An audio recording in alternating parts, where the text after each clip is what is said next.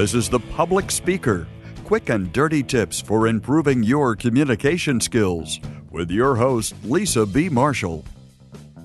Have you ever wondered how to share sensitive information with a young adult child?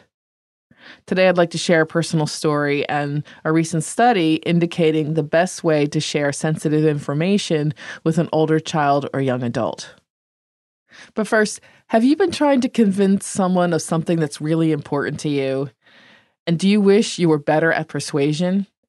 Or maybe you're in a job where you don't have direct authority, but the ability to influence others is critically important to your success. Here's the good news if you said yes to any of those questions, I create a video course just for you. It's called Influence Maximize Your Impact, and it explains evidence based research and provides practical strategies to gain commitment and to foster collaboration, both at work and at home. And right now, for public speaker listeners, if you visit lisabmarshall.com forward slash influence, you can save 25% off by using the coupon code 250FF. That's lisabmarshall.com forward slash influence and use the coupon code 250FF. I don't have young adult children yet, but the issue of disclosing difficult information to a young adult has happened in my life. A few years ago, my best friend's husband, Dan, was diagnosed with stage 4 glioblastoma. That's terminal brain cancer. And my friend Linda, she wanted to shield their only son, who was 17 years old at the time, from the details and realities of the diagnosis. In fact, she was struggling with the realities herself. Although she couldn't hide the fact that Dan was sick, she chose not to share much information with their son. And we talked about it, and I said that I thought the right thing to do was to tell John, their son, that is, because of his maturity. But I didn't have any research to back me up. I also, of course, told her that she needed to do what she thought was best. Tragically, just a few months after we talked, Linda suddenly and unexpectedly died of heart disease.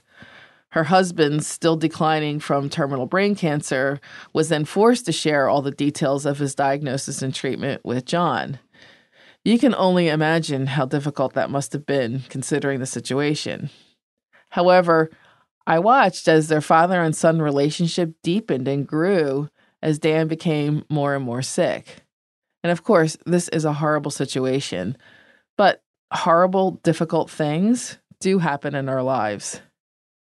And I'm sure there are many parents who aren't quite sure how to handle this situation. And I could only give Linda advice based on my gut feelings. But now there's been an actual study that shows the best way to share sensitive information with young adult children. In the area of candor, when the young adult felt their parents were being completely honest and transparent, that is, not trying to whitewash or candy coat things, they rated the conversation as more successful. And when they felt the parents were trying to hide something or later found out that the parents had not been entirely truthful, the response was negative and one respondent even used the word devastated. Regarding details, the teens and young adults wanted their questions answered. Those who had access to information that they wanted were more satisfied than those who were told no questions. The second group had very unfavorable attitudes about conversations. I noticed something interesting though.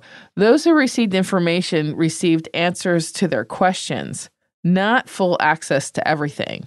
And as a mother, I think it's possible to give too much information, overwhelming or frightening the young person. And according to the study, these young people were satisfied that all their questions were answered and that their parents kept them informed on an ongoing basis. That was enough.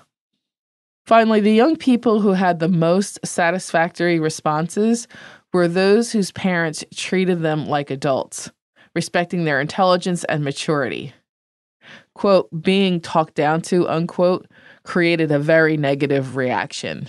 Those children whose parents spoke to them as peers felt respected and trusted.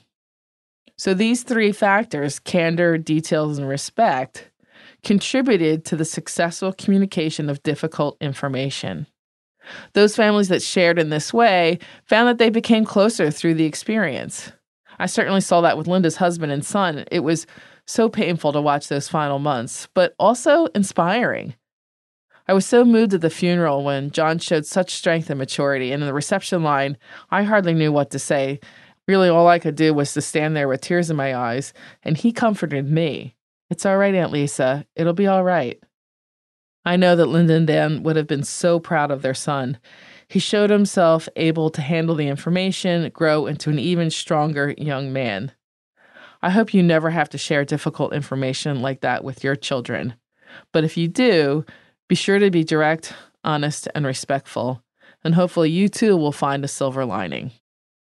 Well, that was the original ending for this episode. I wrote it several weeks ago. But now that I'm recording, I find myself, yeah, I find myself needing this information. My children are only 12, and you may know I have identical twin girls. In the past few weeks, my mother in law has become suddenly and unexpectedly critically ill. In fact, she may only have a few days left. We're leaving for Panama tomorrow. That's where she lives.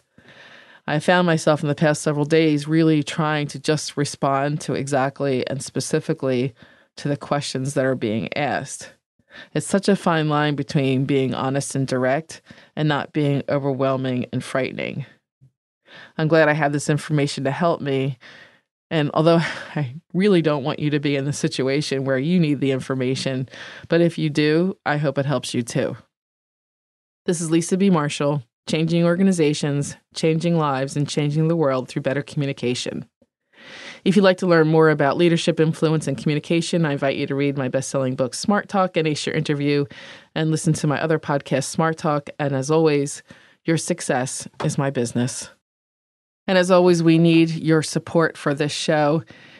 And if you'd like to be more comfortable with your persuasion skills or you'd like to influence others at work or at home, I encourage you to register for my video course, Influence, by visiting lisabmarshall.com forward slash influence. If you register today, you can save 25% off by using the coupon code 250FF. That's lisabmarshall.com forward slash influence and use the coupon code 250FF. Thanks. Hi, I'm Mike Smith. Now, if you'd like to be a more compelling communicator, I invite you to read Lisa's best-selling book, Smart Talk, and Ace Your Interview. I found them really inspiring. Now, also, I'd like to encourage you to become a Lisa VIP like me by visiting lisabmarshall.com slash VIP. Yep, that's lisabmarshall.com slash VIP. Finally, you can learn more about Lisa's keynotes and workshops at lisabmarshall.com. Or if you have a question for Lisa herself, send it to publicspeaker at quickanddirtytips.com.